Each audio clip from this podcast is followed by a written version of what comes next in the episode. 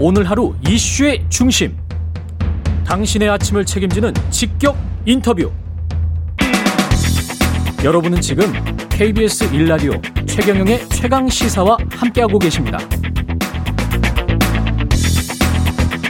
네, 우리 시각으로 내일 새벽 바이든 미국 대통령 취임 이후 첫 한미 정상회담이 열립니다. 관련 내용 자세히 살펴보겠습니다. 먼저 미국 현지 분위기, 미주 한인 유권자연대 김동석 대표 연결돼 있습니다. 안녕하세요. 네, 안녕하세요. 예, 조금 있으면 한미 정상회담이 열리는데 미국 분위기는 어떻습니까? 관심이 좀 있나요? 지금 이 문재인 대통령 워싱턴 오신 거 미국의 일반 시민사회나 매체에는 언급되기가 어렵습니다. 사실 잘 관심은 집중됐었는데요. 예, 관심은 집중됐는데 아시겠지만 중동에 전쟁이 났어요. 그렇죠. 이게 이스라엘이 하마스랑 전쟁하는 게 방금 오늘 휴전이 됐다고 보도는 나왔지만 예, 온통 그 뉴스이기 때문에. 그런데 그렇습니다. 사실 예, 워싱턴 안에서 문재인 대통령 방미를 볼 때에요, 그 좀 다릅니다. 왜냐하면은 아직 코로나 상황이에요, 워싱턴 그렇죠? 이 정치권 지도부는. 그래서 예, 사실 올 처음 시작될 때 다른 나라 정상이 백악관에 들어오는 거는 7월 이전에는 불가능하다. 제가 누구랑 내기도 하고 그럴 정도였었습니다. 아, 그렇군요. 고령의 예, 대통령이고요. 예, 그리고 트럼프는 내년 선거 중심으로다가 선거 운동이 지금 너무 열심히 하고 있기 때문에 양당이 지금 내년 중간 선거에 꽂혀 있습니다. 그래서 바이든 대통령의 건강이라는 건 이거는 어마어마하게 중요하기 때문에. 그래서 예, 롱클라이언 비서실장은 자기 일은 백악관에 사람 안 들어오게 하는 거고, 예, 두 번째는 더 중요한 거는 바이든 대통령 일정을 안 만드는 거, 사람 안 만나게 하는 거라고, 그런 게 워싱턴 이너서클의 얘기였습니다. 예, 이걸 볼 때, 한국 문재인 정부 외교력이 그 정상회담을 뚫는 거는 예, 많은 전문가들이 이 한국의 전략적 국력, 이렇게 얘기 표현들을 우리말로 하면 하는데, 대단하다, 이런 거를 좀 볼 수 있고요. 예, 또 한 가지는 지금 분위기 볼 때 방금 전에 문재인 대통령이 의회 일정을 마쳤습니다. 예, 낸시 펠로시 의장이 의회를 초청을 해가지고 의회에서 4년 전에 제가 그 평창올림픽 준비하는 팀으로 문재인 대통령 직접 그런 말씀을 들었는데 예, 미국 의회에 한국계 의원이 없죠, 이런 말씀을 하신 적이 있어요. 그런데 오늘 일정 중에서요, 낸시 펠로시가 만든 문재인 대통령 초청한 자리에 아세요? 4명의 한국계 의원이 와서 앉았어요.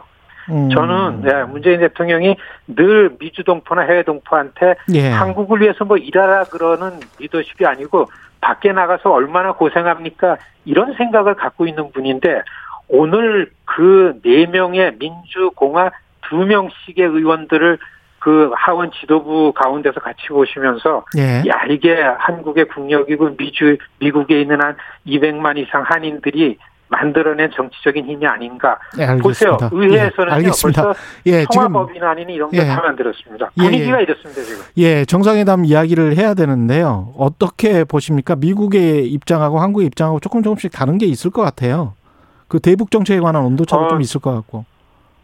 예, 사실 제이크 설리반하고서 그 토니 블링컨 임명될 때에는 좀 아찔했죠. 왜냐하면은 예, 그 트럼프 때의 대북 정책과 그 다음에 남북미 관계를 이끌었던 한국, 한미 관계, 이런 걸 중국을 정점을 찍고서 모든 거를 중국 전선을 가지고 미국의 외교 정책을 하겠다라고 선언했을 때하고 지금 정상회담을 하루 앞둔 지금하고서는 굉장한 차이가 있습니다. 그래, 의회 안에서도 전문가들이 예, 한국이 중국 미중 관계 하부 구조로 굳은 북 관계를 남북미 관계 측면에서 보도록 한국 정부랑, 이게 언제 바뀌어졌냐면 4월 초에 국무장관, 국방장관이 한국 방문하고 나서부터 이 방향이 좀 달라졌습니다. 지금은 바이든 정부의 실용과 외교적인 방식과 문재인 대통령의 남북 대화를 틀거리로 만드는 북미 관계 대화의 물꼬를 튼다, 이 부분이 가능한 거 아닌가라고 해서 이렇게 전문가들이 보고 있습니다. 아마 내일 정상회담에 관한 전문가들이 아주 여기에 관심이 이 부분에 쏠려 있지 않나, 이렇게 보여집니다. 여기 주한 미국 상공회의소에서 이재용 삼성전자 부회장 사면 촉구하는 서한 보냈지 않습니까? 청와대로. 이것에 관한 그 미국 언론의 어떤 이야기가 나옵니까? 파이낸셜 타임즈에는 나왔는데.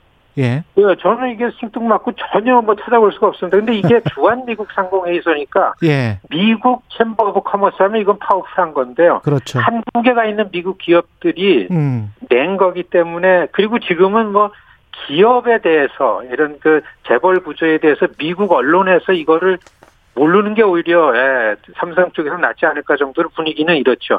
전혀 예. 미국 언론에서는 이거는 찾아볼 수 없는 내용입니다. 예, 계속 말씀을 듣고 싶은데 뒤에 또 인터뷰가 연결돼 있어서요. 예, 여기까지 해야 되겠습니다. 네, 예, 예, 고맙습니다. 지금까지 워싱턴 DC 현지에 있는 미주 한인 유권자연대 김동석 대표였습니다. 네, 이어서 이번 정상회담에서 대북 정책, 그다음에 경제 관련해서 여러 가지 이야기가 나올 것 같습니다. 백신도 그렇고요. 국내 4대 그룹이 최소 40조 원에 달하는 미국 투자 준비하고 있다는 이야기도 있고요. 관련해서 대외경제정책연구원의 김웅종 원장 연결돼 있습니다. 안녕하세요, 원장님. 네, 안녕하세요. 예, 일단 경제적으로 봤을 때는 이번 정상회담의 의미는 뭐라고 보십니까?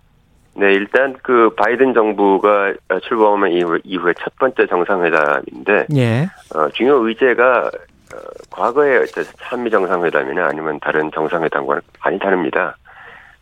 지금 백신 문제라든가 그다음에 공급망 조정 문제라든가 이런 것은 과거에는 한 번도 논의가 되지 않았던 그런 문제죠. 예. 예, 그 이외에도 뭐 디지털이나 기후 변화 같은 문제 이런 것도 역시 마찬가지입니다. 그래서 단순히 이제 그 바이든 정부 신정부가 출범했다고 하는 의미뿐만 아니라 이렇게 달라진 세계 경제 환경에 따라서 한미 정상 간의 여러 중요한 의제에 대해서 논의하는 자리다라는 의미에서 매우 의미가 있다, 좀 다르다, 특별하다, 좀 이렇게 말씀드릴 수가 있겠네요. 아무래도 우리 정부나 국민들 입장에서 봤을 때는 백신이 제일 중요할 것 같은데요. 이게 네. 그 정상회담을 통해서 또는 부차적인 어떤 회담들을 통해서 이게 가능할까요? 확보가 우리가 원하는 만큼의 어떤 성과가 있을까요? 일단은 지금 현재 정부가 밝힌 그 백신의 그 공급 예. 스케줄 이것을 그냥 잘 따르기만 해도 저는 큰 문제가 있는 것은 아니지만 다만 이번에 한미 정상회담을 통해서 백신 그 수합이라든가 아니면 국내 제약사의 어떤 위탁 생산이라든가 이런 문제에 대해서 어떤 중요한 진전이 있다고 한다면 그것은 뭐 더 좋은 것이죠. 예. 그래서 이제 이런 측면에서 사실상 이제 기대감이 있는 것은 사실이고요. 예. 다만 이제 미국 입장이나 또는 제약사 입장에서 보게 된다면은 우리나라는 다른 나라하고 했을 때 비교할 수 없을 정도로 지금 현재 방역이 잘 되거나 아니면 사망자 숫자 뭐 이런 면에서 낮기 때문에 한국에다가 먼저 우선 공급을 한다고 한다면은 거기에 대해서 어떤 뭐 논리가 있어야 되거나 뭐가 있어야 되지 않을까 싶습니다. 예. 아니 그래서 여쭤보는데 대통령이 네. 시킨다고 특히 미국 같은 나라에서 네. 네? 자본주의 국가에서 대통령이 뭐 한국으로 뭔가 백신을 먼저 보내라 네. 랄지 아니면 그쪽에서 한번 대량 생산해 보는 것이 어떻겠느냐 이런 네. 경우가 있나요? 그리고 기업들이 뭐 이렇게 받아들이고 다 자기들 이익을 위해서 그냥 일할 거 아니에요? 물론 자기들 이익을 위해서 일을 하는데 바로 자기들 이익을 위해서 일하기 때문에 예. 한국이라는 나라가 좋은 나라인데 제약회사 예. 입장에서 보더라도요. 이게 그 백신을 만약에 공급을 했을 때 그 효과가 빠르게 나타나야 제약회사 입장에서도 그 좋거든요. 그렇죠. 지금 예 제약회사 입장 안에 지금 굉장히 큰 경쟁을 하고 있습니다. 지금 예. 쉽게 얘기해서 자기 영토를 넓히기 위한 경쟁을 하고 있는데 그쪽 제약사 입장에서도 예, 네. 한국에 만약에 백신을 공급했을 때. 한국은 뭐 하루에 100만 회 이상, 150만 회 이상 그 접종할 수 있는 그런 능력을 갖춘 나라고. 그렇죠. 이런 나라 또 많지가 않아요. 그리고 예. 또 그런 능력이 있다 할지라도 굉장히 인구 작은 나라가 많습니다. 뉴질랜드 같이. 네, 그렇기 때문에 인구 규모도 되고 그리고 빠른 능력을 갖고 있는 나라한테 백신을 공급함으로써 자기네 그 제품의 홍보가 혹시 더 강화되기 때문에 한국이라는 나라가 전략적으로 굉장히 중요합니다. 이런 면도 충분히 알고 있고 이런 부분에서 현재 협의가 되고 있는 걸로 알고 있습니다. 그 좀 더 구체적으로 뭐 삼성 바이오로직스와 미국 제약회사 뭐 모더나 간의 어떤 계약, 네. 위탁 생산 계약이 그 정상회담 기간 안에 이루어질 가능성이랄지 아니면 그 후라도 이루어질 가능성은 어떻게 보십니까? 예, 뭐 가능성이 높다고 할 수 있습니다만, 근데 이제 공식적인 발표가 있기 전까지는 뭐 이렇게 이런 하기가 좀 그런데 하여튼 여러 가지 뭐 좋은 소식이 있을 거로 그렇게 예상을 하고 있습니다. 예. 전반적으로 봤을 때 우리가 백신의 허브 생산 기지로서의 요건은 갖췄다라고 보시는 거군요. 예, 일단 지금 현재로서는 보면 가장 그러한 능력을 갖춘 나라가 이제 인도인데 전통적으로요. 예. 예, 인도 이외 다른 곳에서 좋은 역량이 있는 그런 나라가 그 생산 기지의 시설을 갖출 수 있다고 하는 것을 보여준다는 면에서 의미가 있다고 봅니다. 미국 같은 경우는 이제 반도체, 배터리, 오늘 저 포드사 같은 경우도 SK하고 네. 그 배터리 협약했던데요. 네. 반도체하고 배터리 같은 경우는 우리 쪽에 도움이 필요하잖아요. 그쪽 입장에서 봤을 때는 투자도 필요하고. 반도체 제조, 생산 분야 이런 부분에서 그 협력이 필요한 그런 상황입니다. 어떻게 나올 것 같습니까? 바이든 대통령이? 일단 그 바이든 정부의 기본적인 생각은 일단 공급망 안정이고요. 공급망 안정을 가장 할 수 있는 것은 자국 내 모든 생산이 이루어지는 것이죠. 네. 예, 그러나 그것이 당장 이루어지지 않을 때는 결국은 안정적인 공급망을 확보할 수 있는 그런 방법을 사용하는 것인데 일단은 그래서 우리나라 기업으로 하여금 자국 내에서 생산이 가능할 수 있도록 그렇게 뭐 현지 투자를 강화해라라고 하는 그런 요청을 당연히 할 것이고요. 그것이 아니라 할지라도 우리가 이제 안전적인 공급망을 로서의 역할을 할 수 있다고 하는 것을 보여주면.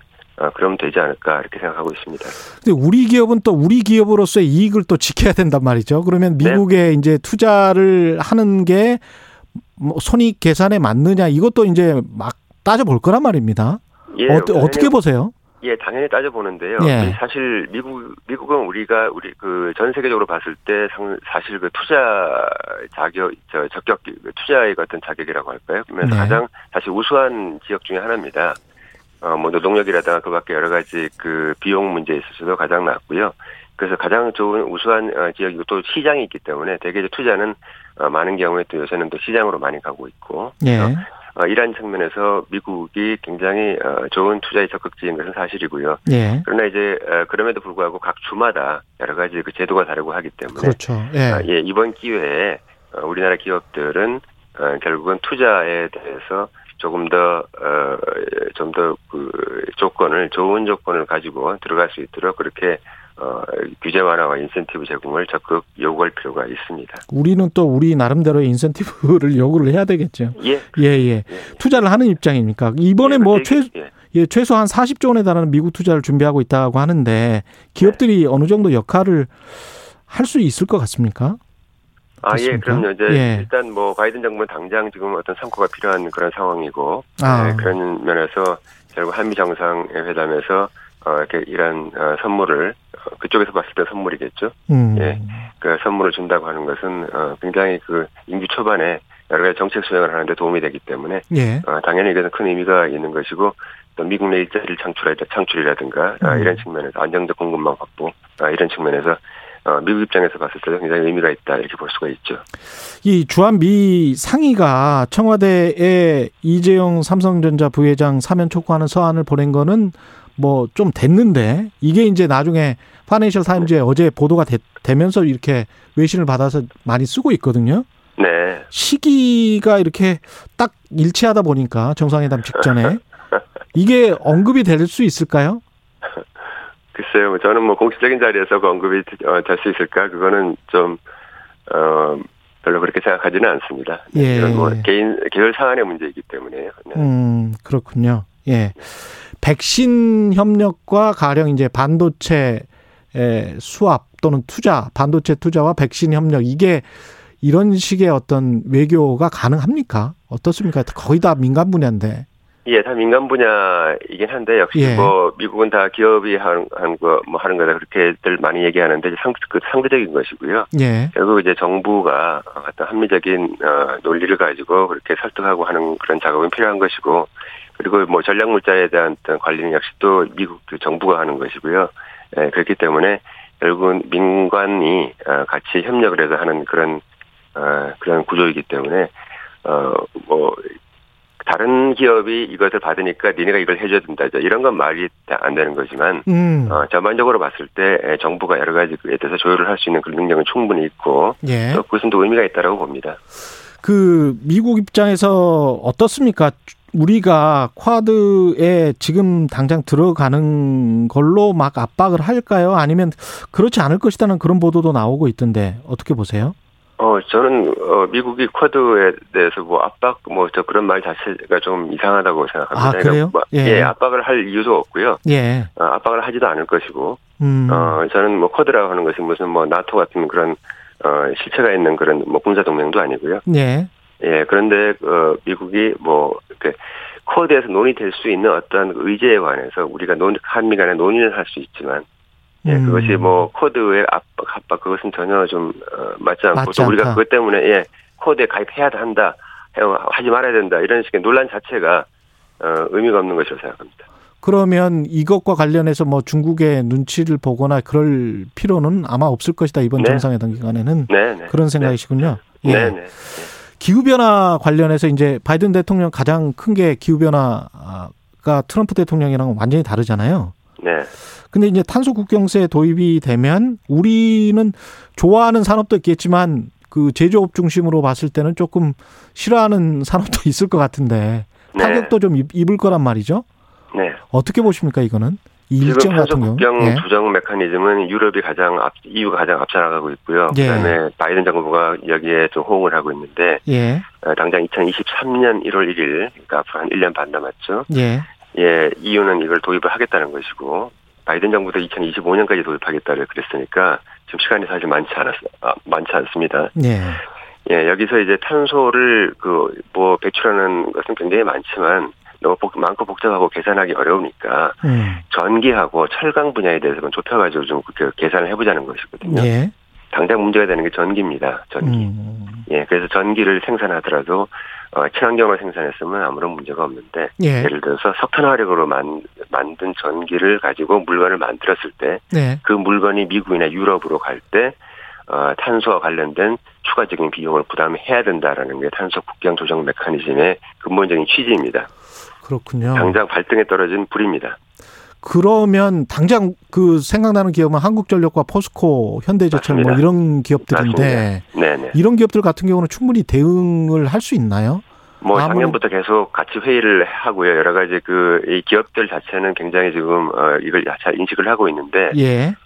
상대적으로 지금 친환경 관련된 기술이라든가 아니면 전기 생산하는 방식에 있어서 우리가 지난 10년 동안에 사실은 석탄 화력을 굉장히 많이 지었죠. 그렇죠. 예, 그렇기 때문에, 친환경이라는 측면에서 봤을 때 우리나라에서 생산하는 전기의 질이 유럽에서 생산하는 전기의 질보다 못하기 때문에, 친환경이라는 측면에서, 이런 면에서, 이거를 빨리 좀 조정할 수 있는 그런 것이 필요하다. 이렇게 보고 있습니다. 탄소 국경세가 도입이 되면 우리 기업들 아까 말씀드린 그런 기업들 입장에서 봤을 때는 수출 단가 같은 게 철근의 수출 단가 같은 게 올라갈 수밖에 없는 거 아니에요, 그죠? 네, 철근으로 수출하자면 철근 단가가 올라가고요. 예. 철근 가지고 다른 기업이 뭔가 그 철근 가지고 다른 기업이 뭘 만들었을 때는 그 제품 가격이 올라가게 됩니다. 그렇죠. 그러니까 이게 한전과 포항제철 같은 제철 회사만의 문제가 아니라 예. 그 회사들에서 제품을 받아가지고 생산하는 기업 자체도 영향을 받게 됩니다. 그렇게 되네요. 예, 네. 이 북핵 문제 관련해서 대북 정책과 관련해서는 어떻게 될 것 같습니까? 일단 지난 4월 말에 예. 미국에서 발표한 대북 정책에 대한 기본 지침은 상당히 고무적인 것이고요. 예. 고무적이라는 의미는 뭐냐면은 제로베이스 다시 시작하자, 트럼프 시대는 다 잊어버리자 이것이 아니라. 예. 싱가포르 합의에 기반해서 논의를 시작을 하자고 하는 것인데 예. 이 싱가포르 합의라고 하는 것이 결국은 북한과 미국이 단계적인 접근을 일단 하기로 한 것이고 북한의 주장이긴 합니다만 한반도 비핵화라는 그런 용어를 처음으로 사용함으로 해가지고 예. 양쪽 북한과 남한 양쪽에서의 어떤 핵 문제를 동시에 해결하자 이런 식의 북한의 주장이지만 그런 거에 대해서는 일단 성의를 보이는 것이고요. 예. 향후 미래관계, 북한과 미국과의 향후 미래관계에 대한 논의도 하자 하는 이런 것이 있기 때문에 굉장히 의미 있는 진전이 있을 거라고 봅니다. 오늘 말씀 감사하고요. 김웅종 대외경제정책연구원장이었습니다. 고맙습니다. 감사합니다.